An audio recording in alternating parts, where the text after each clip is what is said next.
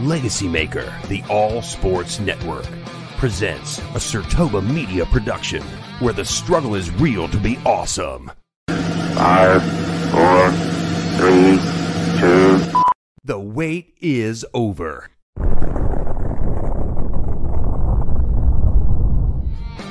So you're giving it to Dale Earnhardt Jr. because he piggybacked off of his dad's name. The Because only difference was piggy- because there was a junior at the end and not a Yes, yes, and Okay. because and because and because the, the, the fact is, Drew, point with. Oh my God!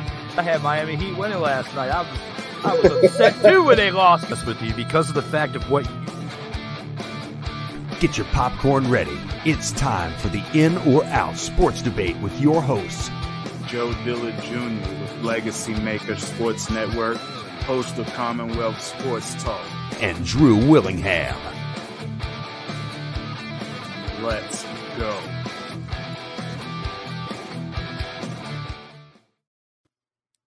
Hello, everyone. We are live with another edition of the In or Out Sports Debate, episode 42. I am your host, Drew Willingham, along with this week's returning guest.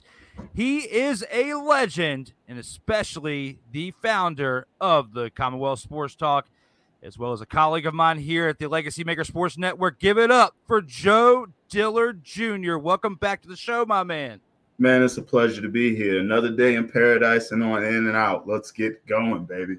I appreciate you coming back, my man. And as always, you know, when it comes to the beginning of the show, you know, I always like to pay homage to the previous participants, including yourself. Gotta check it out here with the Vault of Fame. Acknowledge me.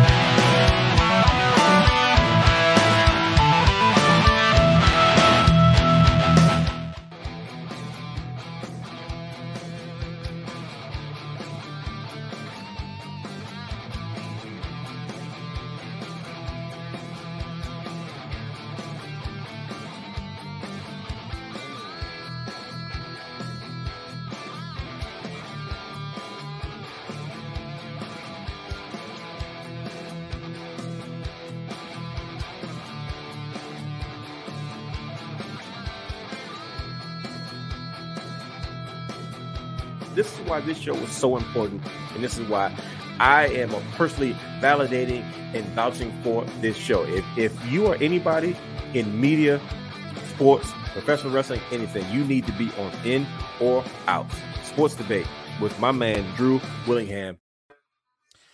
And I tell you what, man, this has been a fun ride when it comes to all of these episodes that we have had.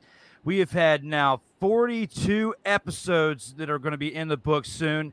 My man Joe Dillard Jr. is here with me, and he is from the Commonwealth Sports Talk, as we discussed here on the previous episodes. I hope you guys that are my current fans have definitely checked it out if you haven't had a chance to check it out. Next week, as we've discussed on the previous episode, we have the episode 43 special edition coming up this Sunday at 8:30 p.m. Eastern, as well as the best of episodes 26 through 30. You can see next Monday at 7 p.m. Eastern here on the Legacy Maker Sports Network. Also, check this show out here on Facebook, Instagram, TikTok, Twitter, and Twitch at the handles listed here, as well as the audio handles promos here as well. When it comes to the Apple, Google's podcast, Spotify, Amazon Prime, Anchor.fm, as well as you can download on iTunes. We are here for episode 42 with my guy Joe Dillard Jr. We have a bunch of rounds ready to rock. Let's go ahead and get this thing started with round one. Round one.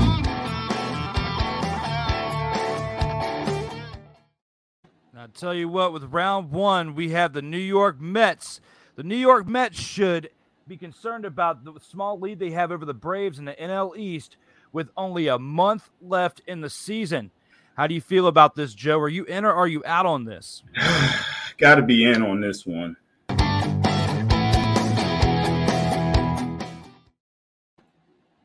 Again, Mets fan. Love my Mets. But I have to be a realist first and foremost. And let me tell you something to not be aware of the reigning champs, to not be aware of this little small lead we have, uh, we would have to be asinine to not do that. So we have to continue playing Mets baseball. Hitters have got to hit. Pitchers been doing a great job, but to act like the Braves aren't chomping at our feet, we've got to really win the division because we need to have that momentum going into the postseason. You're absolutely right. And when it comes to this right here, I mean, you got to be concerned. You've got the Braves right here on your heels. And not only that, I feel like we should go back to see what you were talking about when it comes to your Mets right around trade deadline time when you were here for episode 25.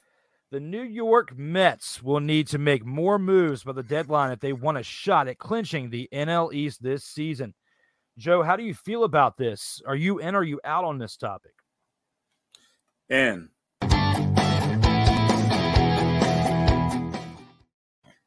You know, it's very easy for me to say we could win it without a move. However, with our pitchers coming back, Scherzer and, and and our ace coming back, I feel like we are in a prime position to have a great rotation going into winning time. Going into September, October, you've got to have pitchers that are going to hold you down throughout the end. And so you know, with us having a one-two combo that rivals versus anybody in MLB, I think we need to make a move in our bullpen and we need another bat. You know, in a perfect world, let's go dump all our guys, all our prospects, and get Soto and be happy and push for it. But we're not the Dodgers. So we get a reliever or two um, we get another bat, sure hand bat in the lineup, and then I feel like we're pushing for a pennant run by winning that division. Let's go, Mets. And when it comes to this topic, I actually agree with you as well. I'm in on this too. When it comes to the NL East, the Mets are still in the lead six six weeks later. With six weeks later since we were last together on the show, and they still have the lead on over the Braves, a three game lead. And a live update here on August 30th. Both teams are actually playing right now. The Mets and the Dodgers are tied at the top of the sixth, and the Braves and the Rockies are playing. It is the end of the fourth right now, and they are tied two to two. It is going to take the all of the next month to see who is going to take the win in the NL East. Whoever doesn't win is definitely getting a wild card spot. They're going to be in the playoffs regardless. Um, it's just going to be it's it's important to win this division because it's positioning. Um, the first round, of course, you know you get home positioning, you know home field advantage. So divi- division division winner definitely get top notch over wild card any day of the week. Since you're quoting it, it's the same thing too. Where if we are playing hot ball going into September, October. That only benefits you regardless what seed you end up being. You want to play your best ball. So if we play our best ball and it still falls short to where we fall short to the Braves, but win in the postseason, hey, all you can ask for is your best ball going into September and October. Absolutely. I mean, when it comes to the Atlanta Braves, you're the defending champions, right? You, you have lost some pieces. Um, but the biggest thing I want to go back to when it comes to our previous episode, Joe, is we were talking about the trade and, and, and they should be making moves. And when you actually look into what the New York Mets did since that July 18th episode you and I had, um, mm-hmm. they really haven't done much. Um, they acquired the catcher Michael Perez from Pittsburgh in exchange for cash other than that, they really Daniel made... Vogelbach. Daniel Vogelbach as well is brought from Pittsburgh, left-handed uh, switch hitter, used as a DH. But you are 100% right where you were going. We did not acquire the bat that was necessary to make us feel confident. But like I told you in the first episode, you're going to feel confident when you have Mad Max and Jacob DeGrom coming one-two for you in whatever postseason series you face. You know, and that's that's that's what we're hanging our hat on you know. So, and I'm not saying this as a Braves fan or anything or whatsoever. I'm doing this, you know, strictly media. But like when you're the defending champions, right, and you've only you're only back by three games, and it's the last day of August. That's still very. You, you, they're on your heels. They're nipping at your heels. You're not safe. So when you put all that into perspective, and they've been playing pretty good, they just have they've been hot and cold at certain points of the year.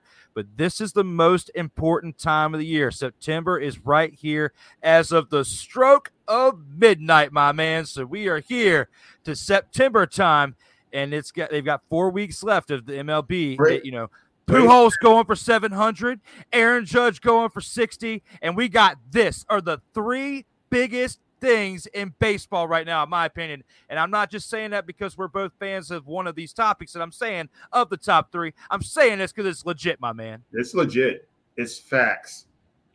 Judge is going to switch teams and stay in the same town. You remember that.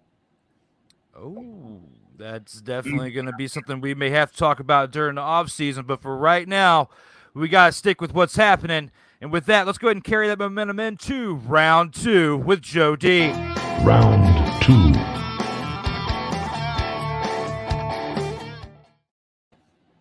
Here with round two, the acquisition of Patrick Beverley is huge for the Los Angeles Lakers. How do you feel about this, my man? Are you in or are you out on the fact that this is huge for the Lakers? I'm out.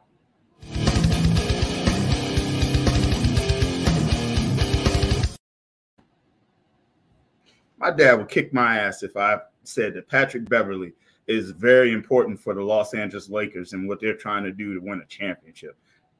There's no way the word huge fits that narrative when you go two for one, get a guard where you already have a guard, even though he's a good ball player. Nothing about this trade makes sense other than them thinking that now they may have a suitor for Westbrook somewhere.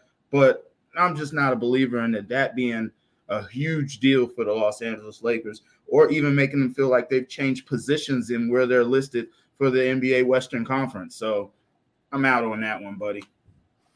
Yeah, I mean, you definitely have a compelling argument. There's before I even give my take on it, I'd like us to see this uh, Patrick Beverley highlight video put together for us. Even with all of that said, I agree with Joe. I'm out on this as well.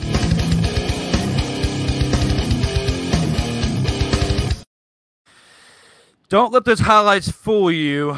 I am not sold on Patrick Beverley um, being a huge piece for the Lakers, especially with Russell Westbrook being there.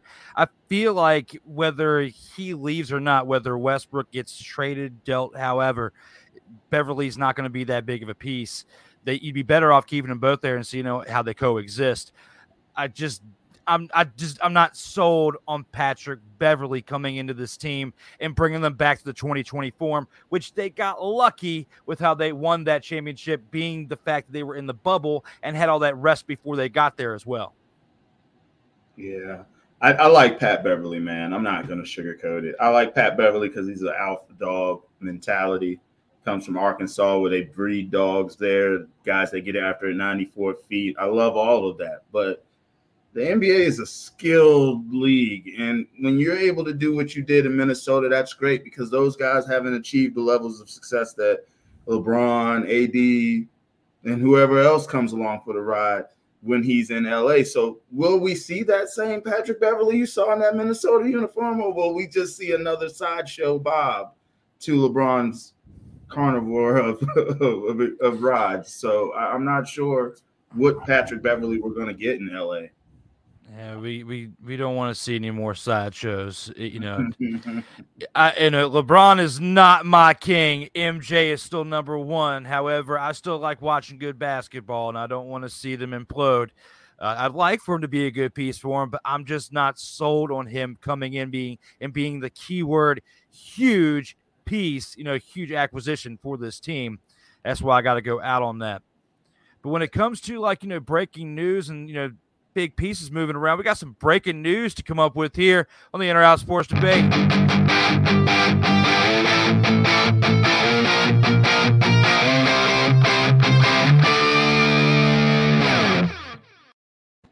And that breaking news is this. Next Tuesday, we will have a double debate Tuesday. Episode 44 will be here with Brian Snow of Snowman in the Morning with Cole Johnson for episode 44 next Tuesday afternoon at 3:30 p.m. Eastern here on the Legacy Maker Sports Network, as well as following that episode 45. James Brown of the Legacy Maker Sports Network will be returning for episode 45, same day that evening at 8:15 p.m. Eastern here on the In or Out Sports Debate. However, we are here for episode 42, a monumental one. Joe D is back for the fire. Let's go ahead and take this into round three and see what we got going, going cooking here with round three. Round three.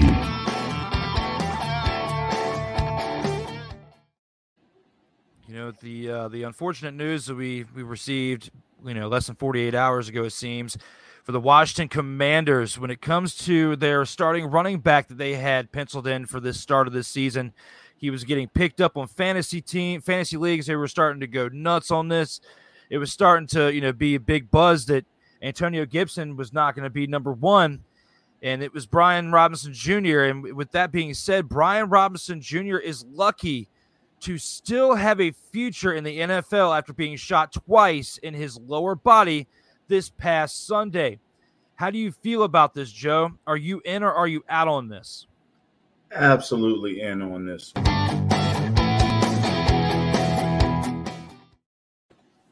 We're talking about life and death outside of football, risk of losing your life. Anytime you get to recover and recover to doing what you love doing, it is a blessing to be in that position. So I'm very happy for Brian Robinson to be recovering and having a speedy recovery. And also already he has gone to the back to the team facility. So when you talk about a guy that is 100% vested into his future with Washington Commanders, I mean, we have to be 100% invested into him too, as he was about to win the starting job. And we have to heal him back to recovery mentally and physically so that he's ready to provide for us, even if it is later down the year. But just to have him back in the facility is amazing 48 hours later. So I just think he is very lucky to have gotten away with that. Somebody must have been very desperate in DC because they cannot do our commanders like that. Please be mindful. Absolutely. I definitely agree with this. I'm in on this as well. It was sad, very sad news because when you see the highlights that I'm about to show you here in a second of how Brian Robinson played so far during that preseason, definitely earned a, a roster spot and kept his roster spot, you know, despite everything that happened did get shot in the lower lower extremities of himself. However, it's not life threatening. He was in the training facilities today. Um, uh, it looks like he's going to heal up well. And from what even you know the the higher authorities within the organization are saying, he could be even playing at some point this year, which is remarkable. Um, you know, I haven't really heard an exact pinpointed date on, you know, the timetable for when he's coming back, but the man just got shot 48 hours ago. So, I mean, I wouldn't expect to have an actual date on that. But the fact that the, the wounds weren't too severe that he was able to have surgery and be out of the hospital in less than 48 hours for one, to be at the training facility, you know, the Washington Commanders training facility today. And when you, and when you when you think about all that, when it comes to this uh, this running back, it's definitely pretty pretty sad that we've had to endure that. When it comes to um, you know that whether you're a fan of the team or just in football in general, just to see that you know we definitely both agree he's definitely lucky to have a future in the NFL. Not only that, but his life. Um, wrestling wrestling away, you know, two assailants to try to you know keep himself from getting carjacked and getting shot, you know, it's going to put him on the shelf for a while. But he's lucky to not only have a future, but to be alive for that. You know, when it comes to, uh, you know, a weapon, especially a gun when that's involved. Absolutely, but you know that film you just showed, I fell in love with it all over again. The cuts, the vision, the patience, the angles, the power. What doesn't he display? And that just to me is just why there's so much buzz going with him walking into week one and, and and and usually you don't get that chance as a rookie. But when when Gibson put the ball on the ground, this guy picked it up and never was going to give it back. You know, it took this situation to kind of give Gibson another shot. So we hope B Rob gets his recovery and gets to contribute this year. But he's definitely lucky to uh, be able to count his blessings and be reporting to camp today and just be a part of football today, two days removed. Absolutely. Um, you know, just you know, you, we're both, you know, you, we both are fans of the team. You know, obviously, when it comes to certain things that we say, when it comes to how we answer this, uh, it's just for one to know that he's going to be able to come back, but for two to be able to carry on. Uh, with, with Alex Smith's situation, that was an injury on the field, and nobody knew, even though he was clamoring to come back, and it was huge success. This is completely different, but it's still in the same category of potentially could could have been life threatening, and he's going to come back from it. It looks like so. This could be two successful Washington stories in less than five years that we'll have. You know, hell, less than three years. So, Absolutely. with everything considering, with all that, but with all, mm-hmm, most definitely, and with that, we we have now gone through the midway point of the show. Let's go ahead and acknowledge these comments that have been lightened up here on the platforms. Let's go ahead and see what comments we got to see here when it comes to the In or Out Sports Debate episode 42.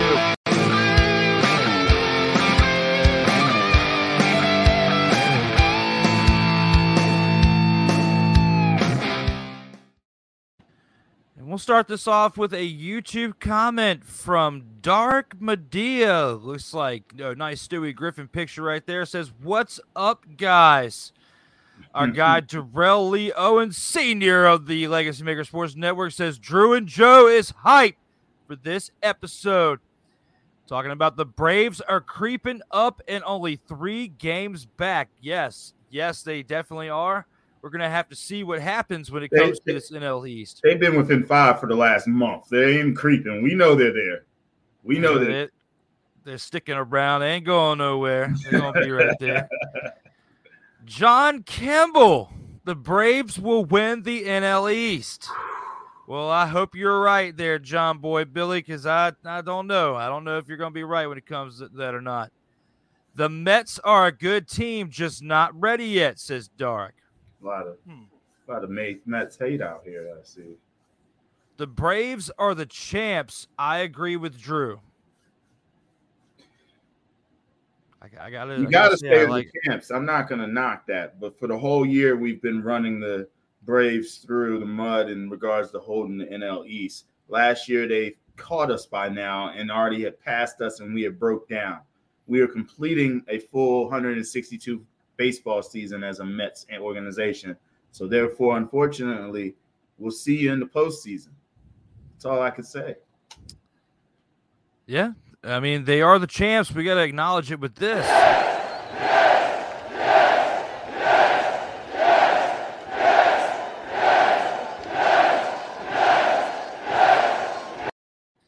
They are the champs, the reigning champs currently, but am I going to sit here and say that they're going to be the champs this season? No. Currently reigning champs, however, can't quite say confidently yet that they're going to win it all this year. Um, can't do that. Uh, when it comes to our next comment, uh, after that, it looks like John says Beverley is trash. Does not like Patrick Beverley. How do you feel about that, show? To that good- comment, we didn't we didn't go that far when we were saying our rebuttals. when we Yeah, I can't say he's trash. I mean, compared to maybe, but he's an NBA player. So anytime you can dress him up and lace him up in the NBA, you're you're you're not trash. You just you're you're a role player. I mean, that's essentially what you're asking him to be. He's a role player, and that's not going to help the Lakers be better at all. Yep. Dark says beverages will make its way to the Hall of Fame. Beverages. Talking about beer? Is that what your emoji means Before- there? Probably Uh, probably before Beverley. Beer before Yeah. Beverley in the Hall of Fame is what I think he's saying. Absolutely. You might have to clarify here soon. At least let us know before we get to the second round of comments at the end of the show, what you mean by beverages will make the Hall of Fame, or was that a typo? But now you got the beer and the laughing emoji. B Rob looked sick during the preseason. So, yes, we would definitely acknowledge that. Um, he definitely did look um, sick during the preseason. I, I it's it's going to be sad to see that he might not be back until the halfway point of the season, if that. But the fact that we're even able to say that he could potentially be coming back at some point of the season is a miracle, considering what just happened 48 hours ago to him. Absolutely. So uh, when it comes to all that, you know, you, you can't you, you can't it uh can't deny the fact that this kid's tough if they're already talking about the fact that he's gonna be coming back already. John Kimball says the commanders suck. Have your own opinion. Have your own yeah. team. They better have more than three titles, whoever your team is, John. Uh, but at the end of the day, John, you have your own opinion. Just meet us in Washington with that statement. I think if the commanders could form themselves into one person, into a promo, they would come back at you at this to pump themselves up before the start of the season. Jabroni. And The Rock says this, Big Show. Did The Rock call you a jabroni? You damn right he did. He called 20 others a jabroni as well. Shut your mouth and look at The Rock. Read The Rock's lips. Jabroni. J A B R O N I X Y Z A B C. Oh, it doesn't matter how you spell jabroni. Absolutely. The Rock was spot on with that. And that's how I feel when it comes to how they would respond to that. He does say that the running back is decent, though. Yeah, I mean, you got to recognize him. He's probably a Bama fan. You know, half of the nation's a Bama fan, so he's got to give credit. But our whole running back room is decent. And so hopefully we'll have an opportunity to expose them with great matchups. Ah, he says he'll win two Super Bowls in the future. I hope so. With I this don't know. Answer that, John Kimball. I'll acknowledge that at the end. We got to get going here in a second, but we'll see what else we got. Dark says John Kimball related to Doc Brown, talking about he'll win two Super Bowls in the future. John Kimball then says, No, I have visions at dark. Okay. Hilarious. Hilarious. Hilarious. And then John Kimball comes back with, I would beat you both in a tag team. Oh, you would? Well, The Rock had this to say about a tag team match. And The Rock is going to make it very simple. No convoluted plans. No twists, no turns, no plots. And it goes like this. Here's the WWF Tag Team title. Here's the door. Here's the ceiling. Here's the floor. Here's a man with no testicles. And here's The Rock. And here's the people's eyebrow. Here's the people's elbow. And here's The Rock's boot. Which means he's going to take it and whip both your candy all over Charlotte. Absolutely. That's what I have to say about that. If you're going to come here and you're going to be challenged people to tag team matches, uh, uh, just bring it. Just like The Rock says, just bring it. And lastly, before we go to the next round, what's wrong with Kimmy? I don't know. Your guess is as good as ours. You guys figure that out in the comments. Maybe we can acknowledge that here at the end in the medial mayhem culmination here at the end of the mayhem culmination. But for right now, we do need to take this into the next round in round four. Round four.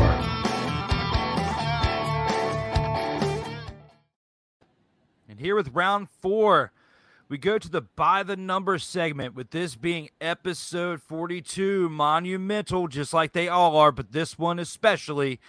Mariano Rivera is the greatest athlete to ever wear the number 42 in all of sports. How do you feel about this, Joe? I know where you're going, but they don't know yet. Are you in or are you out? I am out.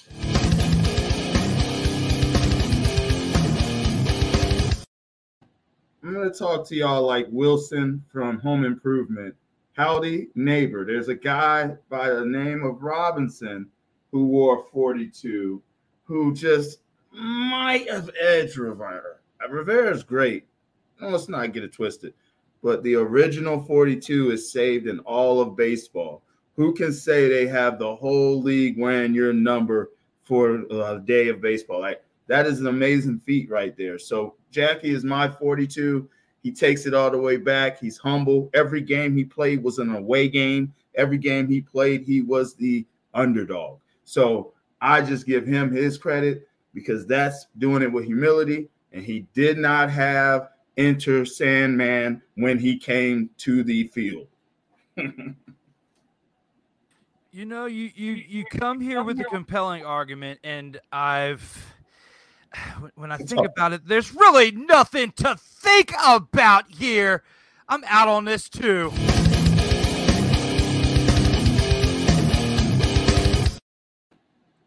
Uh, when it comes to the best athletes ever wear number 42, of course, you got to give it to Jackie Robinson. The barriers that he broke uh, coming into baseball to help African Americans, you have to give him the nod when it comes to this, when it comes to number 42. I don't even have Mario Rivana, Rivera at two, Joe.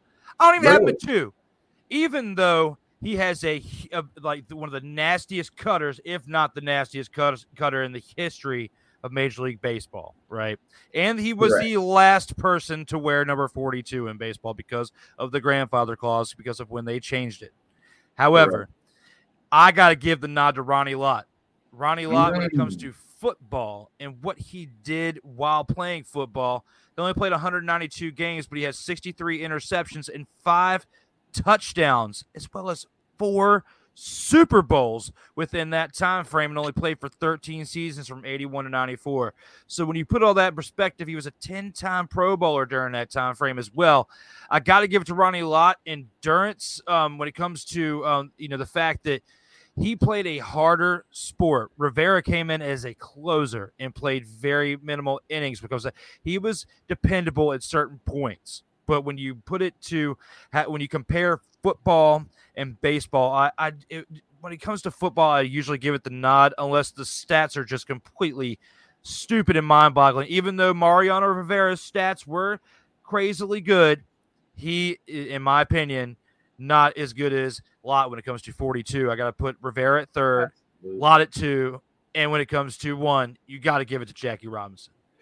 I do have a hometown hero, 42 Terry Kirby out of Tabb High School in UVA. 42 was held very strong by him every time he wore it as well. So I just had to give that little Commonwealth sports t- tidbit on the side right there. Can't leave my Virginians out. You know, there's nothing wrong with being a fan of something that's hometown or a little bit homegrown, especially if it's not like professional sports when it comes to that. When we did episode 33, my baseball number for when I play adult baseball is 33. So I, I was like, is this, uh, I asked Cody, I said, was this kind of close to Kareem Abdul Jabbar? What do you think, Joe? Let's see real quick.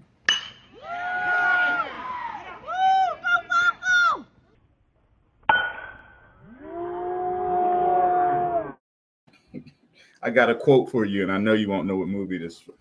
In a hook shot, I need to see it. In a hook shot, you asked about Kareem 33. That's what that was in a hook shot right there. That's pretty comparable because you're in your prime, aren't you? uh, I, I, don't feel like it some days, but exactly. I guess you can say it. I'm exiting my prime. We can say it's it's coming to a it's coming to a close here. Let shortly. me tell you, what you did was harder than what Kareem does when he shoots the hook shot. That's the that's the most non-checkable move in basketball is that hook shot. So I'm gonna give you some credit by being out there, still being able to swing that thing. My man, my man. I, I didn't have as good of a year this year. Like the numbers decline, and like the, the way I've been playing is not. But my team got better. We got to the semifinals and almost made it to the finals this year, and we beat the seven times straight league champions in one of those games in the five game series. We lost three games to one, so definitely we we we can hang our hats on something good for this season. I'm definitely proud of it. When it comes to this, Mario Rivera is not the greatest athlete to ever wear the number 42. And that's why Speechless. this is a no brainer, Joe. That's why, you know, speechless. We, we, we have to we have to give it to Jackie Robinson here when it comes to that. You know, when it comes to the greatest athlete to ever wear number 42. Absolutely. And, and with that said, let's go ahead and take this into a special bonus round for an updated set of news we got recently when it comes to football. Surprise, motherfucker. That's right, surprise when it comes to surprises. And we were all surprised this week when it comes to Jimmy G's recent contract restructuring with a no trade clause speaks volumes on the team's confidence in Trey Lance. How do you feel about this, Joe? Are you in or are you out on this? I'm out.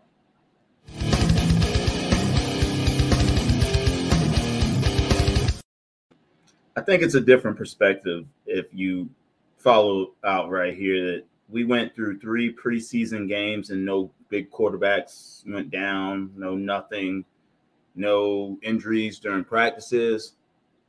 So the 49ers go, hmm, let's offer Jimmy G a backup role since he's not getting what he wants. And instead of paying him 24, we can restructure at six with plenty of clauses. You look at it, no trade, trouble with trade, I look at it as Jimmy gets to call his shot where he wants to go, regardless. I call it Jimmy wants to, if he's traded this year before the trade deadline, he gets to call it because it's a no trade clause. If he doesn't like where they want to send him, he just takes his six million and is a free agent next year. So I think it's kind of a team and player friendly deal. I, I actually don't think it has anything to do with Trey Lance, believe it or not. I think it will affect him, but I don't think it has anything to do with him. I think that they're just happy they're not paying a backup 24 million and that they could have Jimmy G for one more ride to secure this growth process of Trey Lance. You know, I'm kind of conflicted when it comes to this because, you know, they, they they they're not trading him, right? So they're keeping him. There's a no trade clause. He's even going to get paid less, so he's helping the cap out. So that way they can make some more moves during the season, potentially restructure some deals to help out. He wants to stay in San Francisco. And when I put all that in perspective, I have to disagree. I have to say that I am in on this when it comes to this team and their lack of confidence in Trey Lance. when you th- when you really think about what Jimmy G has done for this team, right? I don't know if this team was potentially watching the Legacy on Fire episode that we had from last week here on the Legacy Maker Sports Network, but I went off on this San Francisco 49ers management. I actually made a highlight reel of this. Two minutes 45 seconds. 49ers, if you didn't see this or their fans, go ahead and check this out. This was straight fire from Legacy on Fire. Put out the fire segment. Fire, fire, fire, fire. Legacy on fire. All right, next one. My man. Putting it out last here, Mr. Drew Willingham. Drew, it's time for you, sir, to put out the fire. Before I get started, I want to apologize to Kyle because I did not know you were a 49ers fan before the show started. and you might not want to listen to this because my fire is on the San, San Francisco 49ers because mm. of their management and how they're treating this quarterback situation. This is a joke. Why is Jimmy G still there? It is almost September. What are you doing to this guy? What are you doing to the confidence of him, this team? He's out there telling the media that he deserves to be the starting quarterback over Trey Lance. It is factoid in the news within the past week. When you've got the rumblings in the dark of this, this is what brings down teams. You're about to be the Washington Commanders of the NFC if this doesn't get fixed soon this year. Oh, when it comes shoot. to management, when it comes to having trust, when it comes to being a team leader, managing a team, no matter if it's sports, no matter if it is a team, no matter if it's journalism, no matter what it is, there has to be transparency and trust. You have to be able to trust the top. If they're not 100% honest with you, then how can you trust them? People start packing their bags and walking out the door on a Monday, a Tuesday, a Wednesday randomly when they are one of the biggest pieces to your team. And what has Jimmy G been? A pretty big piece to this 49ers team. They've been a big, big contributor, just like, you know, Darrell for Legacy Maker, me, James, you for three point conversion. It, you know, you're a big deal for your team. So you have to be treated well from above in order to perform. And Jimmy G isn't performing because he's not being treated well. He's not given the opportunity. He's about to pack his bags and leave. What are you going to get for him? What are you going to get for him, 49ers? I'm sick and tired of watching people walk out the door because they're not treated fairly, because there's too much pettiness going on at the top and too, much, too many people being friends with each other in the front office. Get it together, treat your people right, or they're going to walk out the door. I just don't agree with holding someone back on their potential when they could be flourishing somewhere man. else. It, when you could be holding them back, and there's somebody who doesn't deserve to be in their place. It's kind of like this. Darrell's doing a great production right now, and same thing with three point conversion with myself. We do video productions anybody can press record, talk on a camera, and hit stop. We're doing productions. So when you compare it, Trey Lance doesn't have the statistics that Jimmy G does. Uh, when he hasn't been proven, he didn't play behind Thomas Edward Patrick Brady the second and learn how to be a quarterback and take a team to the Super Bowl like Jimmy G did. So, gotta give my props to Jimmy G. Gotta fight for people and be a team player when I get the opportunity, and that's what I'm doing right now. Fire, fire, fire, fire. Legacy on fire. I think they tuned in. I love that snippet. I'm I I 100% disagree with you and still love your point. I mean, I can see your point. I 100% disagree with you. But I'm telling myself, I'm like, he sounds right. It makes sense. But there's a flip side to it. Did he not have surgery, Drew? Did he not show anybody he could throw past surgery, Drew? Did he not about- are you talking about last season? I'm talking about I'm talking about Jimmy porn Jimmy Are you walking talking about into last season? Are you talking about what he did last season? No, off season coming into now. He had off season surgery. He has not been able to show that he's thrown since having that off season surgery. And now him being extended, I think the 49ers did him a justice. He was going to be sitting out. They should have cut him so they didn't have to pay him anything because that's what the NFL normally does when they Well, don't. still would have taken a cap hit. They, they still would have taken a dead cap hit. Yeah, they, one, way or right. another, one- one way or another, they were going to pay for it. But saying though, that's an option, wasn't it? Wasn't it an option to cut him? And my theory, my theory is, is Jimmy G had his run. He had a chance for him to show himself that he was their guy. Whether this management's doing a wrong decision or not, I still think that you can't give Trey a this sentence off of preseason. Patrick Mahomes sat a whole year, played the next year. I'm sure everybody thought Alex Smith was the best thing that Andy Reid threw away, and this that that happened. We nobody called that except for Louis Riddick.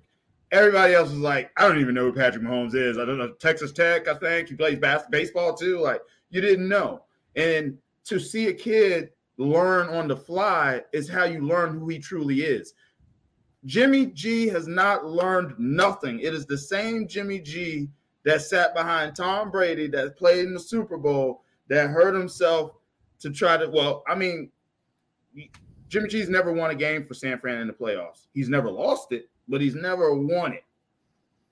Well, I do have this to say for playing behind Thomas Edward Patrick Brady II, getting two Super Bowls, by the way, getting the team, the 49ers, to the Super Bowl just a few years ago. They lost, but he still got them there.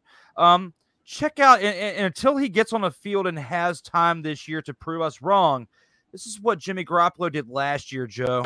Second down and seven. Garoppolo going to the air. Over the middle, Deebo Samuel with his first catch. And Samuel in the Lions territory and down at the 46 yard line. Jeff Okudah finally caught him, but yes, it is a first motions out to empty the set. 11th play of this drive is a Garoppolo pass down the seam and he connects. There goes Deebo Samuel. Yards after contact, stepping out of bounds near the 10 yard. Garoppolo off the play action. Looking to the end zone. It is caught. Touchdown. Ross Dwelley.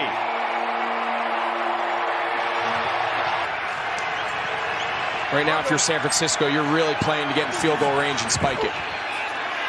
Garoppolo looking deep. He's got Deebo Samuel separating, and he makes the catch inside the five. Now they have to run all the way down and clock. Garoppolo keeps it. Jimmy Garoppolo's in. Another one. Touchdown 49ers, and he heaves it into the crowd. They're going on fourth and five from the LA 40.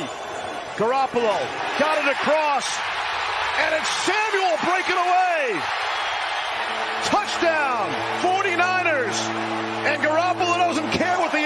Analytics community says. Now trying to cash in the Niners from the 24, first and 10. Garoppolo, look at the time. And to the end zone, caught. It's a touchdown. Grabbed by George Kittle. Garoppolo. Oh, what a catch by Kittle! George Kittle with the catch. Wilson in the backfield. Aiyuk on the move. Good time. And downfield he goes. Kittle on the fly. Rocketing one downfield to about the 17. Sack would have made it a 54-yard field goal instead. Wilson was in the backfield. First and 10. Garoppolo. Downfield. Samuel stiff arms his way into Harmon. Garoppolo surveying end zone. Caught for the touchdown. Aiyuk's got it. And an extra point away from tying it up.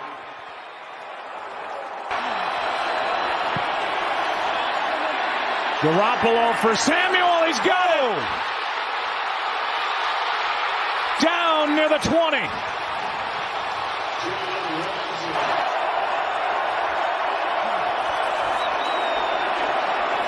Pass is caught. Jennings touchdown. 49ers.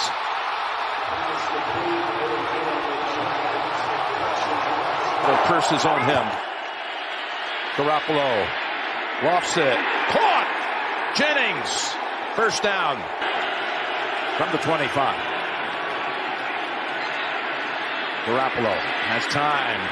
Fires it to an open Aiyuk. Look at that zigzag. Gets a block from Deebo, and he's all the way to the Cowboy. 38. That's a gain of 37 yards. Second and 10. Pass to Kittle. Wow, what a catch. Was he in bounds? You can't believe was completed for a first down. Garoppolo has to step up and now just flips it. Pass caught by Mitchell. And he's down near the 31. But there's no doubt you, you're going to have to get a play somewhere along the line. He throws to Kittle. There's a play. First down inside the 30. Good throw, good catch. Garoppolo, Aiyuk, hit in stride, and he just couldn't stay in bounds. He was gone, but his momentum carried him up. Second and 11. Garoppolo, end zone, Kittle, touchdown 49ers.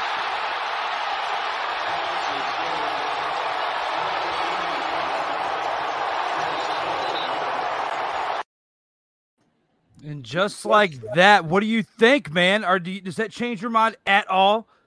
Do you see them potentially losing confidence in Trey Lance and them giving him another chance at being the guy in San Francisco? Two things good and two things bad. One thing I saw, he didn't bring what Tom Brady taught him, which is to step into his passes. Therefore, he threw off his back foot a lot. So my theory is, is that the run allowed him to have a lot of open windows to get these passes. I did see like three or four good window passes, but for the most part, back leg throwing. And secondly, Trey Lance allows that bootleg play action to be electric. And that is what Shanahan lives off of is counters and off tackles. And if you live off a counter and off tackle, that's a far stretch reach, which comes with a longer bootleg run, which isn't what we just witnessed. We saw shotgun and play action straight back. So I'm not saying Jimmy can't do it. I'm saying he had his chance. And Kyle is saying that you don't fit my system. I can't have all these runners and you sit as a straight drawback quarterback and you can't stretch the play action like that. It, it, Jimmy's a good quarterback. He's going to be good somewhere. But what, what, what Kyle is doing, they're believing in Trey Lance. Like like you could put Lamar at where where San Fran is, and I can guarantee they'll win three out of seven championships if Lamar was to be under Kyle Shanahan's play calling, because that's what Kyle needs and wants a guy like Lamar Jackson, and that's what he's banking on Trey being. Whether he is or isn't, we'll we'll see. You got to let the tape roll. You know that that's a that's the first time we've really been like against each other on this uh the show, and, and that was a good way. To, we both had some good compelling arguments on that. I definitely like where you're going with that. Fans, let us know what you were thinking while we were playing those highlight videos, and and what you think of our takes here when it comes to Jimmy G in this bonus round. With that said, we still have one more round left here on episode 42. Let's get going to that here on the In or Out Sports Debate. Final round.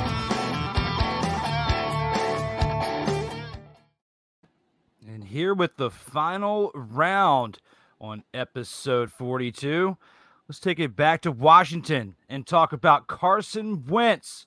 Although Carson Wentz has been dependable during training camp, the odds are not in his favor to start all 17 regular season, games this season. When it comes to this final topic, when it comes to Carson Wentz, Joe, how do you feel about this? Are you in or are you out on this?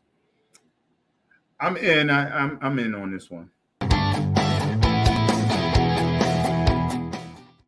It's it's it's Pat. It's Ryan Fitzpatrick part two. Okay, you know this is a Washington fan speaking for a Washington community. and what we should have saw last year, where we knew Patrick might not have been able to play 17, and right now we're not banking on Carson playing 17. We have a formidable black backup with Taylor Heinicke, proven that he could play five to seven games. There's not but a handful of quarterbacks in the NFL right now that are penciled in for 17 games. One of them's Aaron Rodgers because he's smart not to get hurt. Another guy because he's durable. But essentially, you're not going to have more than five, six, seven quarterbacks where you're like, oh, we don't have to worry about a backup. You always have to have a backup, or you always have to be prepared for a quarterback not the last 17. It only takes one hit. And we know Carson's history. So you only hope we get the best 11, 10, 9, or wherever many games he lines up for us. We just want the best version of him. Yeah, I you know, when it comes to Carson Wentz being dependable, you know, this preseason, preseason doesn't teach us much. Carson Wentz being dependable during training camp doesn't mean much to me. The odds are not in his favor, of course. I'm definitely in on this. Know, when it comes to Carson Wentz and, and what he's done in football, he his numbers weren't horrible last year in Indianapolis. However, um, just him snapping his ankles on that one play will forever be on my mind. And you know what? Joe and I were talking about Carson Wentz on episodes 25. Let's take it back to highlight headquarters and check out this for our final round. You know, you bring up some good arguments with that, but I have to respectfully disagree. I'm out.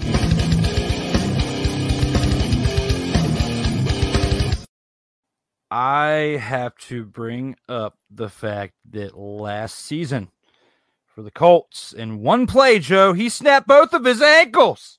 He snapped both of his ankles in one play, Joe. I'm sorry. But on the same play, it's not like he hurt his one ankle earlier in the game or even last week and was like, I'm a tough son of a bitch. I'm going to come out here and I'm going to play through this pain and snap the other one. No. On the same play, it takes a special talent to snap both of your ankles on one play, my man. Come on. Come on. You really have this high hope for Carson Wentz? I would love to, as a See? Washington Commanders fan, Washington See? football, as a whatever fan, but I've got to keep it 100 with you. Come on, man. Do you really think both of those ankles that supports all your weight, your feet support your weight, your legs support your weight? And if something goes bad with your wheels, that's important in football. You got to keep upright. They, your wheels, I'm saying, you, and with your wheels, they got they keep you upright. So with your wheels, you've got to have good wheels to get yourself in football. You got to be mobile enough, especially look, running away from that offensive line with the Washington look, Commanders. Look. I am out. I am out. Go back to your ranch, Carson Wentz. Get away from football. We got a better shot with Taylor Heinicke. Woo, we do. But Drew, let me just tell you this. I said it last year with Fitzpatrick, and I'm going to say it same with Carson. I need 11 games. It could be 10. Hell, I'll take nine because Taylor showed he could do it. Give me nine games. And then your knees and your ankles just don't want to do it no more.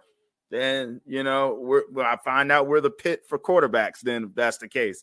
But I just need nine productive games. And imagine nine productive games with Carson Wentz and then seven with a, or I'm sorry, what is it, 16? So 17 games. So eight games again with Taylor Heinicke, who he's familiar with already. I'm only speaking for Terry. You know, I can't speak for Carson. Carson may even have a butt fumble, but if Terry gets 120 grabs this year, Terry's winning. You know, his best quarterback before this was Taylor Heinicke. And that's straight from the highlight headquarters from our episode 25, straight out of the vault of fame right there. And when you look at that, when you when you see what we were both saying there, when it comes to Carson Wentz, fans, you let us know what you're thinking. You know, do you trust Carson Wentz for all 17 games? Got Taylor Heinicke there. Joe, what's your final thought when it comes to this within the final round? I mean, in a perfect world, I give it to you that he starts our first 11, 12 games and we Nick Foles him. You know, maybe Carson's more known for that than anything else. Maybe Carson's known for the guy to get a team 11 games and believe. And then we have our backup come in and he finishes the job. But at the to me, the end of the day, Carson is a journeyman quarterback that is on his last win with us. And so I'm only wishing the best, but I just don't see it. It's very hard for a Washington fan to be confident that he's going to be able to play 17 games, let alone be productive. So that's why we're just asking for nine or 10 productive games. We can let Taylor finish the rest. We believe in Taylor more than we do. Yeah, you know, when it comes it, absolutely. And when when you when you think about all that, you know, you just lost the, the starting running back. You got to reshuffle the the offense. Things change now in Washington. Let's go through the, the schedule real quick when it comes to how they started off. They got the Jaguars in week one. You definitely, even considering everything that's happened, I still feel like you should be able to pull that win out at home starting out the season. You go on the road for the next game to the to the Lions. Um, it's probably going to be a tough one with Dan Campbell. What we've seen on Hard Knocks, I'm actually got the Lions winning this, and they're going one and one to start the season off. I got going it the other week- way around. Same concept. I got them winning week one and losing to us week two because they fought hard coming into the season. That's that's what I'm saying. I said that, that the Commanders win to the Jaguars in week one and they lose to the Lions in week two. No, I got the Lions the other way. The Lions will win week one and lose to us in week two. That's why I oh backwards. Well, so and, so you think they're going to be the Jaguars and be two and zero oh starting out? I believe Washington has a two and zero oh chance. Okay, keep let's keep track of this. Eagles, they have for the third game of the season. I've got the Commanders winning this game. What do you think? Do you think they're going to win this game or they're going to lose and be two and one?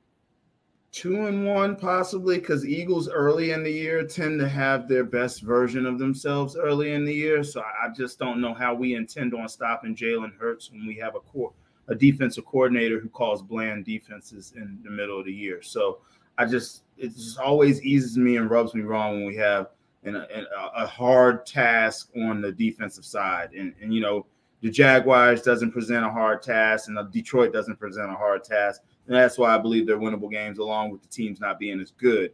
But week three, Philly has that it factor right now, and it, they'll either show it versus us or we'll we'll we'll go three and zero. Oh. But I just see Philly getting us that week. I got us at two and one after week three.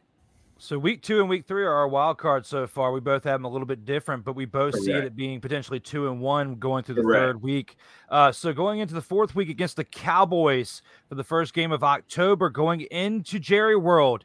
I've got the Commanders beating the Cowboys here in week four to be three and one and to shock the world here on October 2nd. How do you feel? Are you got you got the winning or losing this one? There's no way I'm going to say we're going to lose to the Cowboys, first of all, but I'm going to have substance with it and just explain to you that the Cowboys coming into us will only have won games based off of them running the football because they will not believe in their wide receivers as much or they will have success running. That will not be the case versus us. We will not allow that to happen between tackles running, which will not set up play action, which means Dak's got to go out and beat us on his own. And if he peel, if he's going to throw 40 times versus us, then it's up to uh, to, to um, Jack to call the right call to make that hurt. Because any quarterback throwing 40 or more times usually, it's not a good sign in the regular season. So that's that's where I'm at with that.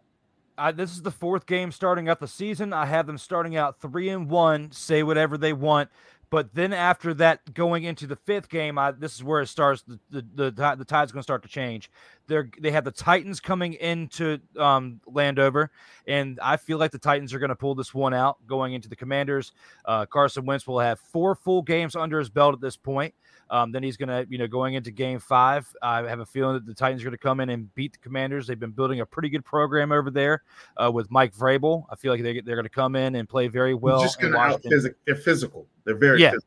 Yeah, they're, they're, they're, and you know, despite they don't really whether it's Tannehill or whoever the quarterback that they have playing um, in for this season, they're gonna they're gonna have a pretty good season. They, they you know, overall and, they're they're well they're well built and a flip flop with that. We didn't mention that AJ Brown is an Eagle. So with them not having an AJ Brown, but us seeing AJ Brown now twice, you can't forget that.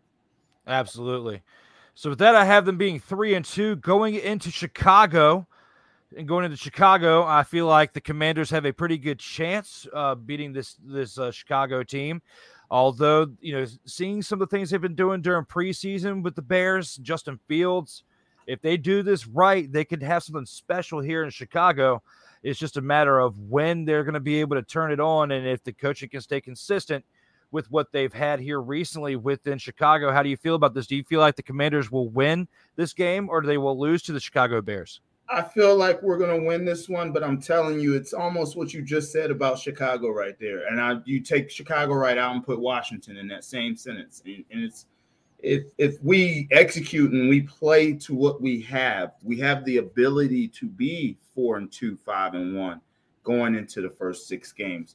But you've got to execute. And you've got to be, got to have the right game plan for each game. So with this take, you know, going into this, I have the you know, Commanders and Bears at that point, four and two with the Packers coming into Landover for the next game.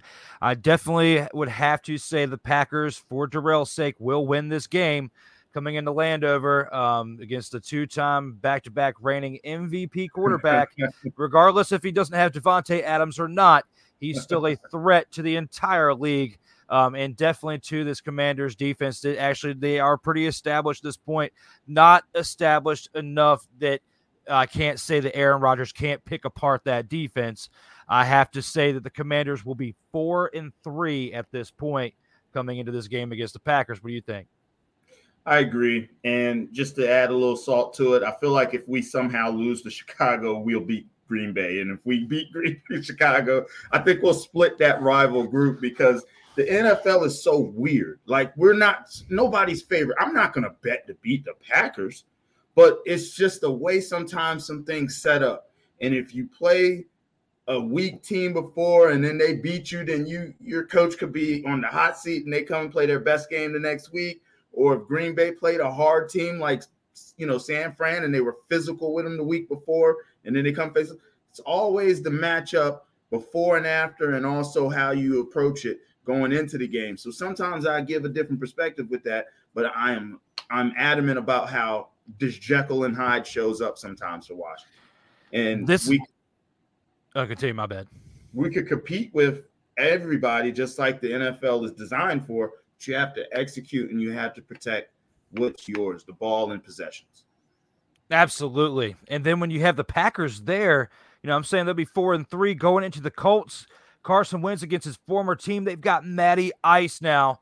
Um, I feel like it's going to be back to back tough ones, uh, you yeah. know, especially going into that. They're going to be four and four, in my opinion, I finishing agree. October uh, just barely at 500. They're going to be four and four finishing October, losing back to back games against these teams, the Packers and Colts. Going into back home at Landover against the Vikings, Kirk Cousins will come to town if he's healthy and if the team is still healthy and if Carson's still healthy, whether it's Heinicke or not, I have a good feeling that by this point, losing back to back games, they're going to turn it around and beat the Vikings at home to be five and four at that point. How do you feel about that, Joe? Starting out here in November, the first game in November, how do you feel about that? I hope Kirk Cousins is healthy for that game because it's going to give us motivation. Absolutely. That's absolutely. all I can say. No, you're absolutely right. Going into Philly for the next week, though, um, you know, I have them barely at five and four, leaving uh, against that home matchup with the Vikings. I feel like they're going to lose to the Eagles coming into that next game and to be. So you got us getting swept. See what I'm saying? See, that's why I think the pride kick in. I think because I called the first one a loss, I have to give the second one a win, or vice versa, because here's the NFC least, the NFC East, the NFC, whatever you want to call it. It's always competitive football all the way to week 17. And what that means, as soon as somebody has a two game lead, that means they're going to blow that lead in the next two to three weeks because nobody runs away with the division. They want to say, oh, the last 19 years we've had 19 different winners. No, you've had 19 competitive seasons of, of division football. That's what you've had. And so I just don't see the Eagles running away with it as they're like the now favorite since Dallas's line is depleting. And I know we can get them one time. I just don't know if it's at the beginning of the year or if it's this week we're referring to here. But I think we would take a L versus the Eagles on the second go around. Yeah, you know, it's just when I when I put on that perspective, I, I did have them winning that first one, I believe.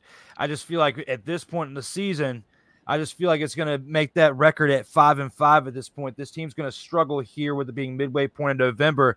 Just looking realistically with how they usually play within the division and how things are structured currently, I feel like it's going to be another year before I see some really big growth within the organization. I have to pick them losing in Philly uh, for this November 14th game to say that they'll be five and five. Going into the next week, going into Houston, though. They're playing the lowly Texans, who have dealt with all that backlash from the Deshaun Watson situation. Haven't really made big enough moves for me to say that they have, um, you know, we, we, could we should be losing to them or me to pick it. So at this w. point, I'm going to say they're going to win and to be six and five, leaving Houston after this November 20th game. Um, going into the next week, I do have them coming back home against the Falcons, which you know, losing Matty Ice the the the acquisition the acquisitions they've made. I can't really say additions because you haven't really replaced Matty Ice, but the acquisitions they've made at quarterback and what they have with Kyle Pitts and all, I still feel like they're a pretty good, um, you know, uh, pretty good squad. However, I feel like the Commanders can beat them here at the last game of November to be seven and five to finish November. How do you feel, Joe? I think our running backs can just beat that Atlanta team if we find a way to use the three back set versus them. I believe that's how we beat Atlanta. All right, yeah, that's definitely a good take on that. I definitely feel like that should be utilizing that, and you know, if, if Ron Rivera does that, we'll see what happens. Uh, the next week we go to New York against a team with Daniel Jones. He may or may not even be the quarterback at that point. How do you feel they do against uh, Daniel Jones and the Giants or whoever the quarterback is for that first game of December? If you follow this division, if you know what we do, and you're a Washington or Giants fan, you know these are the ugliest games we play against one another. It'd be a 10 to 6 game, 9 to 6 game. So I'm gonna say we win in a dogfight, regardless if Daniel Jones is there or not. It's just always ugly when Washington and, and the Giants play. So first one, I'm going with us in like a 13 to 9 game. I agree. I agree with that. So at that point, I, we will will say with my record that I haven't met it so far, eight and five, leaving that New York Giants uh, matchup. Four, four games left in the season. We have the Giants, which is it's odd, like it's like back to back games. It, uh, how often does that even you know come about? You know, with many seasons, but Correct. not that often. But back to back, I feel like coming back home. You've already pumped up because you beat them at their house. You're gonna beat them again. They're gonna be nine and five at this point. Coming into the last part of the season, first game back at home for December, they're going to win it. Going into San Francisco, though, the following game, I feel like they're going to lose against a Jimmy G led San Francisco 49ers on Christmas Eve. They're going to lose, and we're not going to have a Christmas present. What do you think about that one? I got to win because if we're going to beat the Giants twice and we're going to go and have an opportunity to play in the playoffs, and that means that somebody else is not in the playoffs. And San Fran could be struggling with Trey still stumbling into that week versus us, or even if Jimmy G is the quarterback. But I just don't see San Fran having the success that they automatically assume they're going to have walking into this year. Um, I think it's one of them games we'll need to win, and we'll win just because so we need to win it. By my calculations, you are at 10 and 5. I'm at 9 and 6 at this point. With mm-hmm. two games left in the season, the Browns come into town against the Commanders.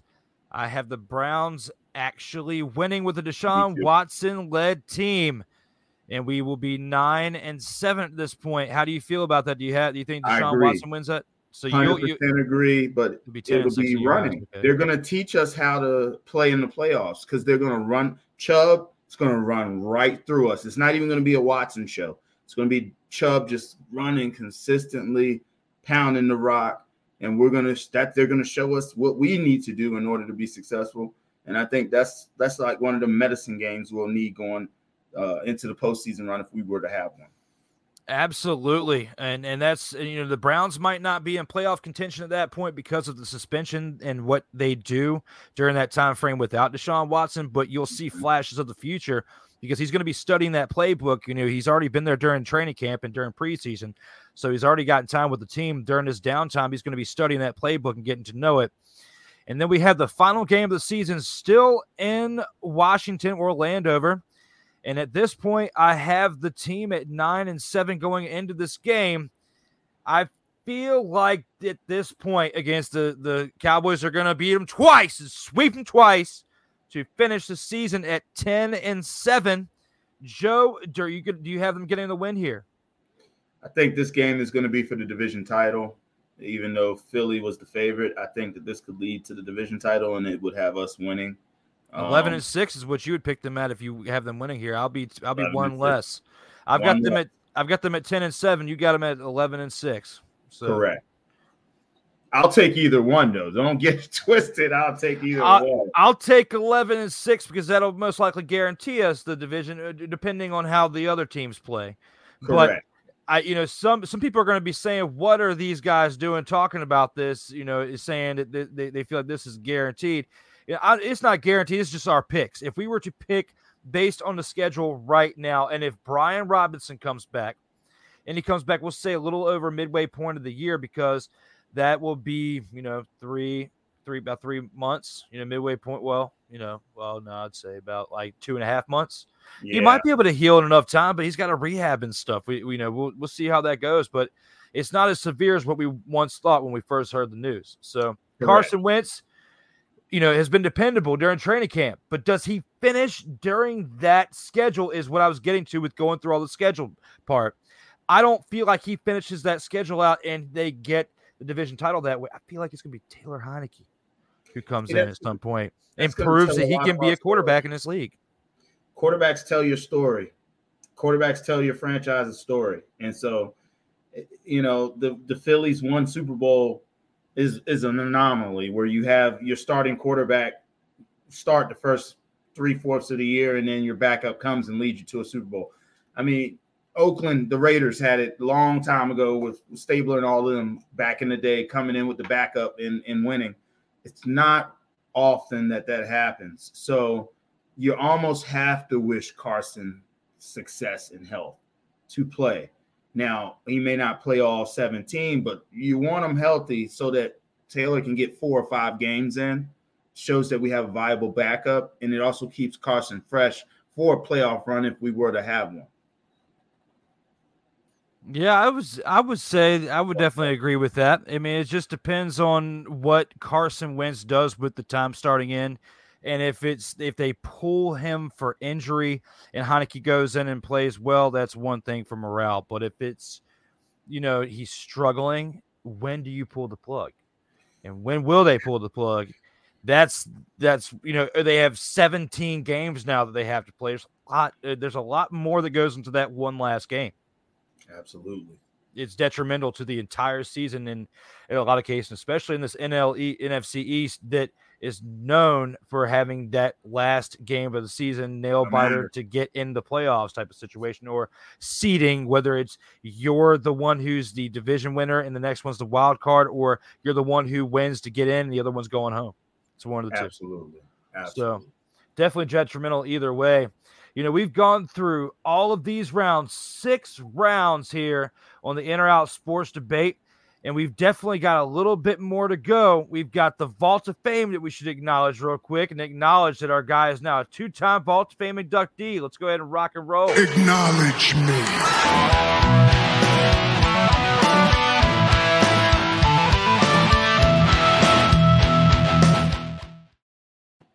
And that's right, my guy Joe D is a two-time Vault of Fame inductee here on the In or Out Sports Debate with episode 42. Don't forget, next week we have episode 43 this Sunday for a special edition Sunday evening at 8:30 p.m. Eastern, as well as the best of episodes 26 through 30 next Monday here on the In or Out Sports Debate with In or Out Sports Debates Volume 6 with that best of episodes 26 through 30 on Legacy Maker Sports Network, as well as announced previously. Episode 44 will be here next Tuesday with Brian Snow of Snowman in the Morning here at 3:30 p.m. Eastern, as well as James Brown of the Legacy Maker Sports Network here for episode 45. We are at 45 episodes, Joe, here on the In or Out Sports Debate. This is episode 42. My guy is ready and rock and rolling to be going up here with the final word. He is ready to knock it out of the park to finish this episode off on a greater note than what he's already put forward so far. He's already done such a great job, man. Thank you again, Joe, for coming back. But we have one other segment to go through, and that is the final word.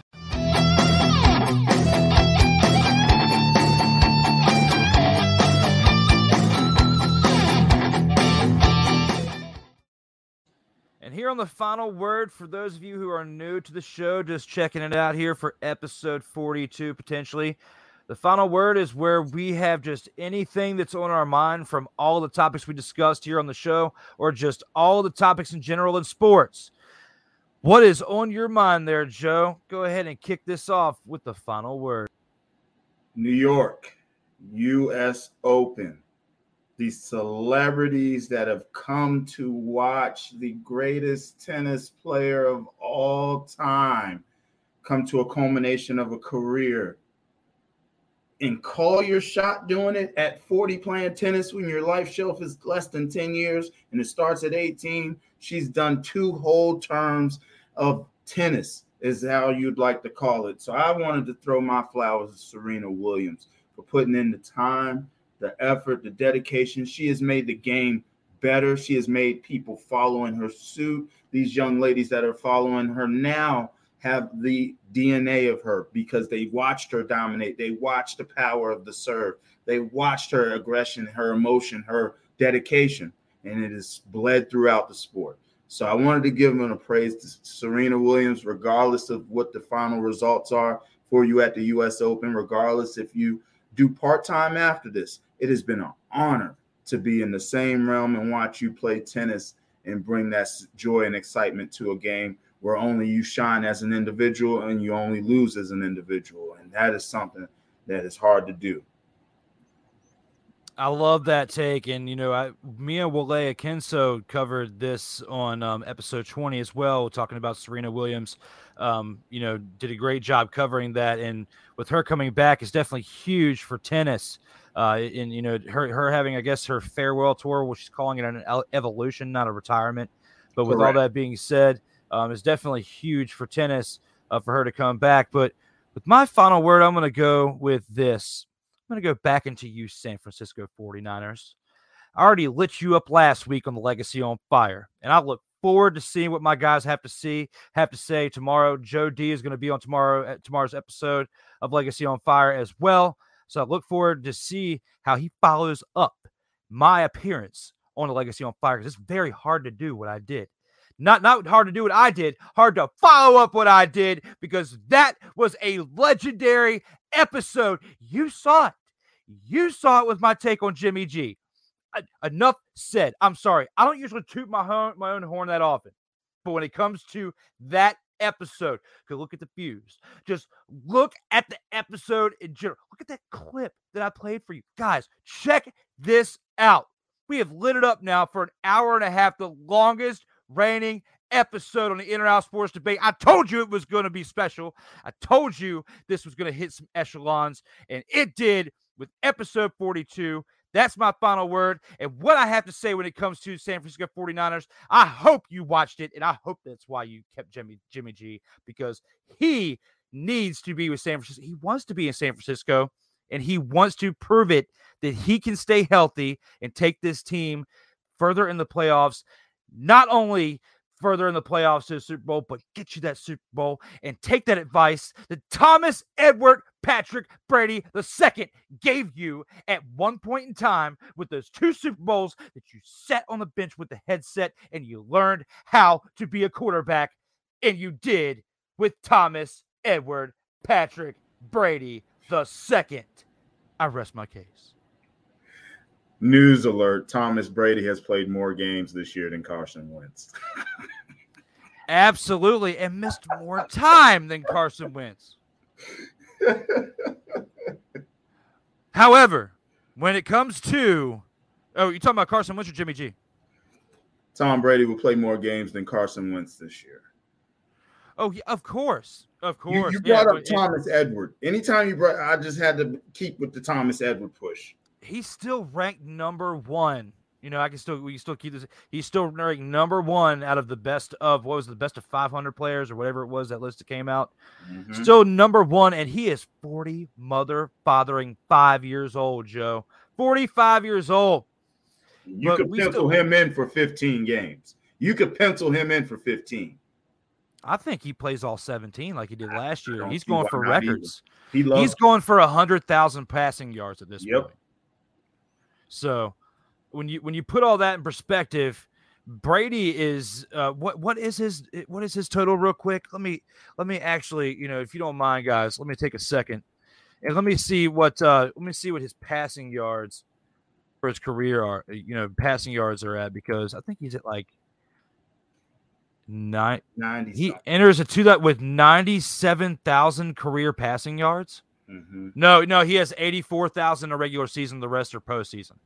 So, but he still needs to get 16,000 more yards, which if he played for three more years at the rate that he's playing right now, I believe he could do that. He'll reach at the 100,000 when it comes to combined with the postseason, but when it Correct. comes to when it comes to I think he wants to stick around and play and get a 100,000 regular season cuz he could. He's so damn close. He's Benjamin Button it. Like everybody plays for championships at the end of your career. He already did that. He's planning to take out Dan Marino and Pat and Peyton Manning. He wants all their hundred thousand yards taken away. He wants their ta- their touchdowns taken away. He wants everything. Do you hear me? He doesn't want that civil conversation. Oh, Tom's great winning Super Bowls, but Dan, I gotta have Dan in a shootout. No, Tom wants everything. Thomas Edward Brady wants it all. He does, and I see him getting to a hundred thousand, and maybe it get be. I don't. I don't see him doing it right in the middle of the season and then stop in the middle of the season, but he could just saying, "Hey, I got to a hundred thousand. I've got like twenty four Super Bowls at this point, or whatever it is. Uh, let's go ahead. Time to hang it up." At that point, I think he gets. You know, he. I think he gets one more, but that's it. I don't. And it, and, and it could be this year, but that line is not looking all that great. They. It, it's not proven to me that it's a Super Bowl winning caliber team. I do think that they get to the Super Bowl because I called it on Legacy on Fire in my top five NFL teams in last episode. I feel like they can make it to the Super Bowl, but I feel like they lose to the Buffalo Bills. It's a tough one. So, with that, we have one more thing to acknowledge, and that is the Mayhem culmination. Let's see what the fans have to say in response to what we said after the uh, Medial Mayhem.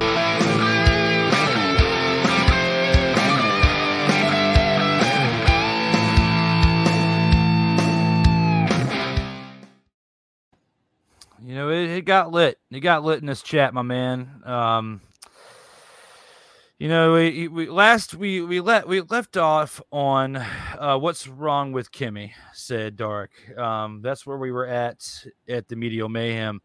A lot Oh, was no. trash. Oh no! Wow. Somebody.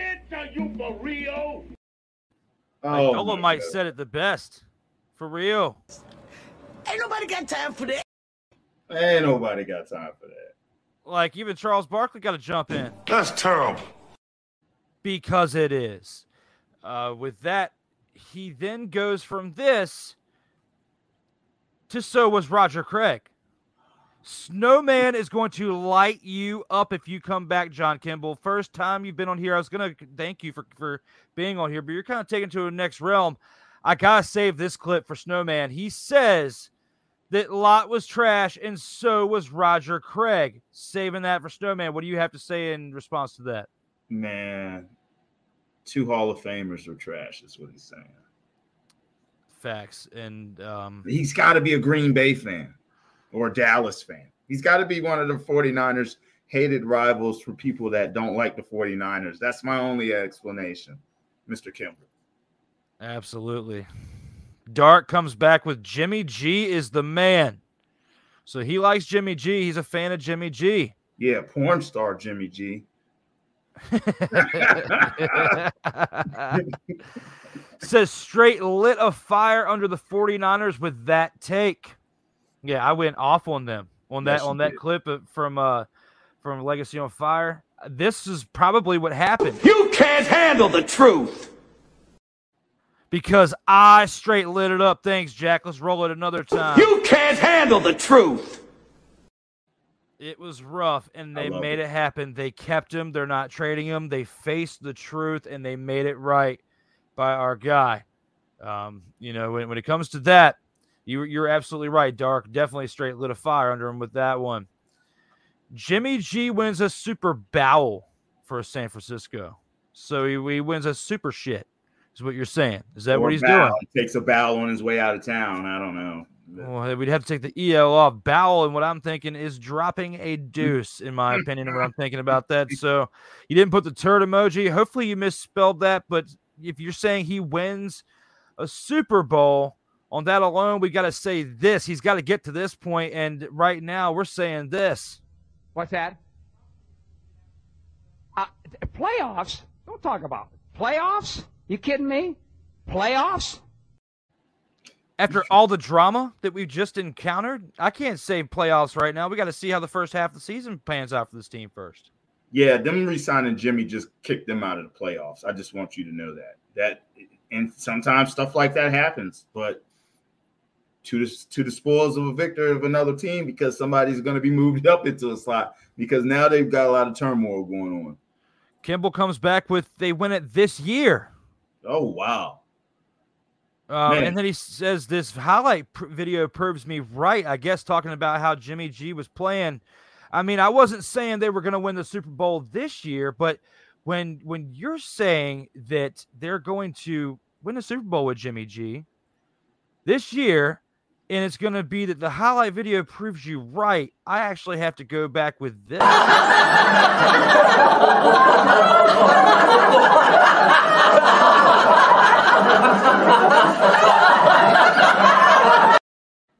Screaming A. Smith will come back at you with this. Stay off the weed.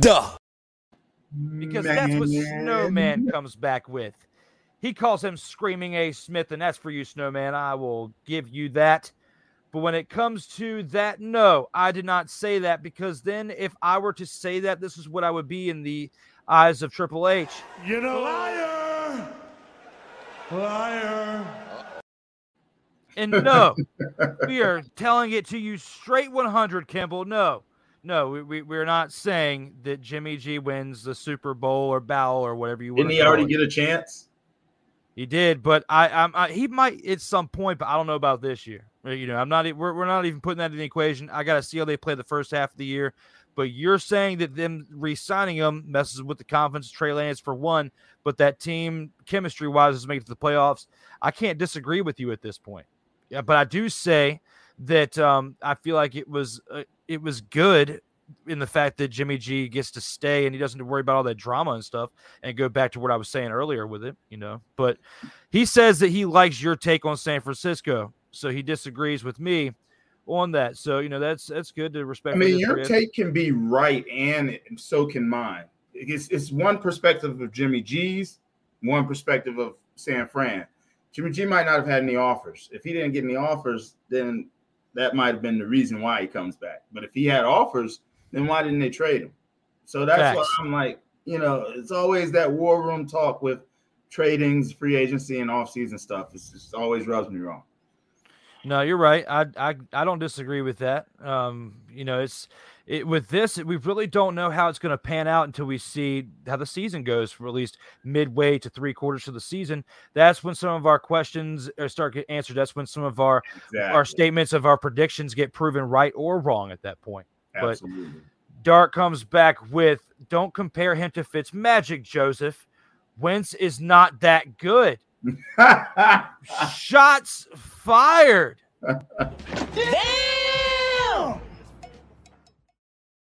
You have the floor, sir. Look, you must like Ryan Fitzmagic. The only thing I can say is Fitzmagic is smarter than him. We know that for a fact because of his school he went to. But Fitzmagic was on losing teams, letting it rip. He should have played for Bruce Arians under the no no risk it, no biscuit motto, because that's what Fitzmagic was. Now I give it to you. He had a longer stretch to prove you and make you fall in love with it. But by the time he got to us in Washington, we were out of love. We were out of love. I knew about his son playing football in Loudoun County. That was the highlight of me and Fitzpatrick. Fitz magic. I didn't get no magic in Washington. So hey, your call, buddy. Hey, hey, you know that's that's he straight lit a fire under that one. He didn't like you comparing him to Fitz Magic there. Mm. Kimball comes back with Carson Wentz will win another championship in the XFL. I gotta give you that one, Kimball. That one, that one was Welcome back funny. to the circle, Kimball. Welcome back Wel- to the circle. welcome back to the circle, Kimball. I'll give you this. Yes, yes,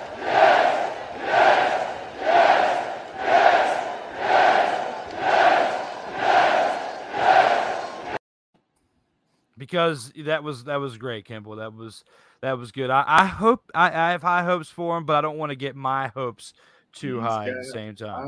I hope. Whew. But, but with that, Kimball fires back for Triple H and Stephanie, I guess, as the owners. of- I don't know. Maybe he saw the Triple H in in, in uh, HBK moment and thought that that should, should have been Triple H and Stephanie. I don't know. Well, maybe. Uh, I mean, it's kind of funny that you bring up Triple H. Maybe you have watched the past episodes because I have this at my arsenal.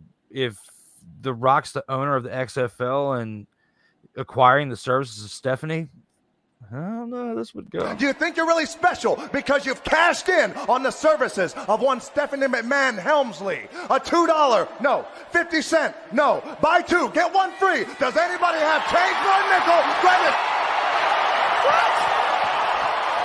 Change for a nickel. Hey man, hey man, he straight lit that up with. Anybody have change for a nickel? Buy one, buy two, get one free. Wait, no. Wait, no. Yes, that is classic rock right there. That is Jabroni University right there, yo. Whew. Oh my goodness, nobody does it like he does it. Oh, I, I hope you liked that one, Kimball. That one was for you.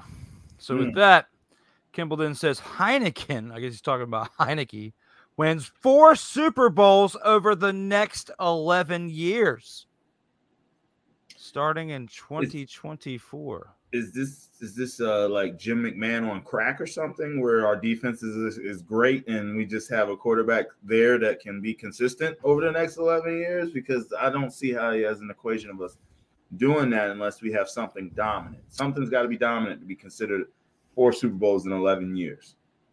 I think our guy Samuel L. Jackson would be asking this question. English, motherfucker, do you speak it? Absolutely. Do you speak it? I ain't Because you're starting to get out of control with that, Campbell. Let's let's see if Out you of get back into your box. Dark says, "Give me two of whatever he's on." Absolutely, when it comes to that, because that's, dude, I don't know when it would how to even take that. It kind of goes back to what Granny was doing.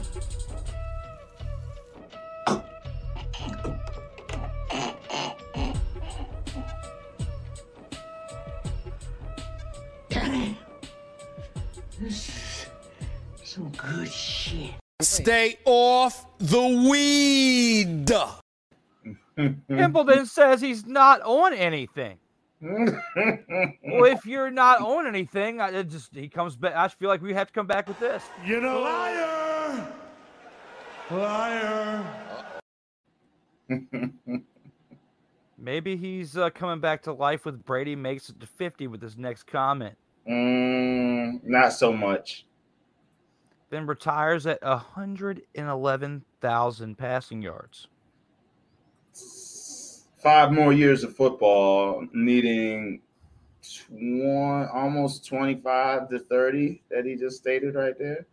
Yeah, No, that's 37. that's a lot. in five years.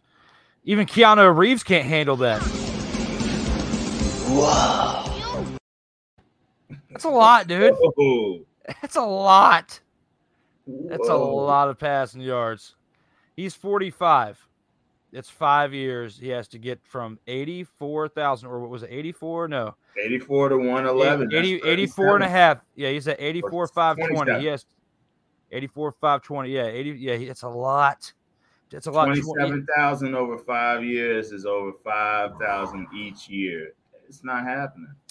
I could see him throwing 5,000 in a year because he's done it. You know, I Maybe could three definitely. the five. Yeah, yeah, I'd say I was going to say two, but you know, I'll, I'll give you the three, three of the five. So that's 15. So he still has to come up with the other, you know, like what 12,000 in two years. Yeah, that's not happening. So yeah, and, and he's not going to play till 51 or 52 just to get 111,000. If he gets 100,000, he's just going to be happy with it because he got to 100,000. He's going to get to 100,000. It's just a matter of when and if he plays till 50. But um 111,000 even with what our guy Keanu said with that, no, we're like, whoa, um, you know, and Dolomite has to come back for this one too. Are you for real? Seriously, because I just don't understand it. Um, I don't think Brady wants to play that long. Don't take it the wrong way, Joseph. I guess he was talking about when we were uh, acknowledging the comment when we started off the the uh, the or when we were acknowledging the, the last comments. Okay, never mind. You handled it well. Thank you, Joseph. He likes calling you Joseph for some reason. I would whoop him. Are you talking about who are you talking about? you talking about The Rock? No, The Rock would come back with this. You see, The Rock is going to take his boot. Oh, no. Not the boot. And then The Rock is going to turn it horizontal or sideways, just the way you like it, or so The Rock has heard. Wait a minute.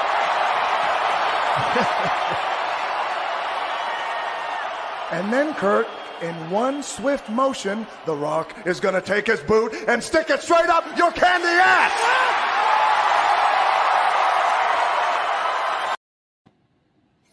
And and then when you put all of that in perspective, he then even has the audacity to acknowledge that he was talking about the rock. Yeah.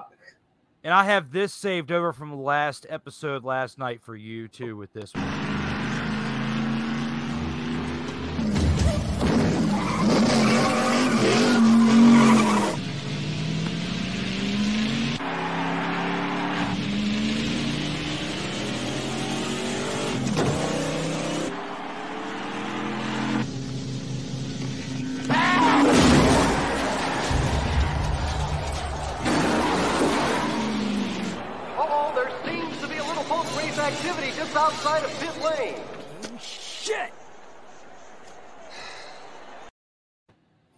Some wild things were said tonight. Uh, really, really said, and I had to acknowledge them with these. And I'm going to go back to this one with Heinicke wins four Super Bowls. This is that gives you the troll alert with this last one by Charles Barkley. Chris Barkley would pick Krispy Kreme donuts for the first pick. Well, son, I- look, look at your fat ass too. Don't you sit me talking about. Put that dude picture back up. Do not go to commercial break. This fat Laker fan. Look at this, look at this big old. He gonna talk about me eating donuts. Look at this fat ass. Are you kidding me? TK, that's my new number Come one. on, look at his stomach. Look at his gut. Big baby Jonathan. Hey, yeah. big, ba- big baby. He gonna call me talk about Krispy Kreme fantasy and shit. Are you kidding me? if he can acknowledge the if he can acknowledge the trolls like that, then so can we here on the In or Out Sports Debate with this episode 42. Guys, it has been one entertaining episode 42. Thank you for those couple of you who were here with us throughout the show. Um, you did say some far fetched things. The chosen one has not been back. I, I guess uh, he, he he didn't come. He missed tonight's episode. He didn't come here with he. You know the chosen one. He was here for episode twenty five. Really said some really far fetched things tonight. Tonight it seemed like it was more in fun. There was some wild things that were said, but guys, we went an hour and fifty minutes just about by the time we get through this outro. That means we have one final thing left to do for this episode 42. Thank you again, Joe, for being here for this. Means a lot, my man. Anytime. Let's go ahead. Let's go ahead and take this into one badass outro. You guys stay safe out there in these streets, and I will see you this Sunday for another live edition with Joey Raymond at 8:30 that evening on In or Out Sports Debate. Take care.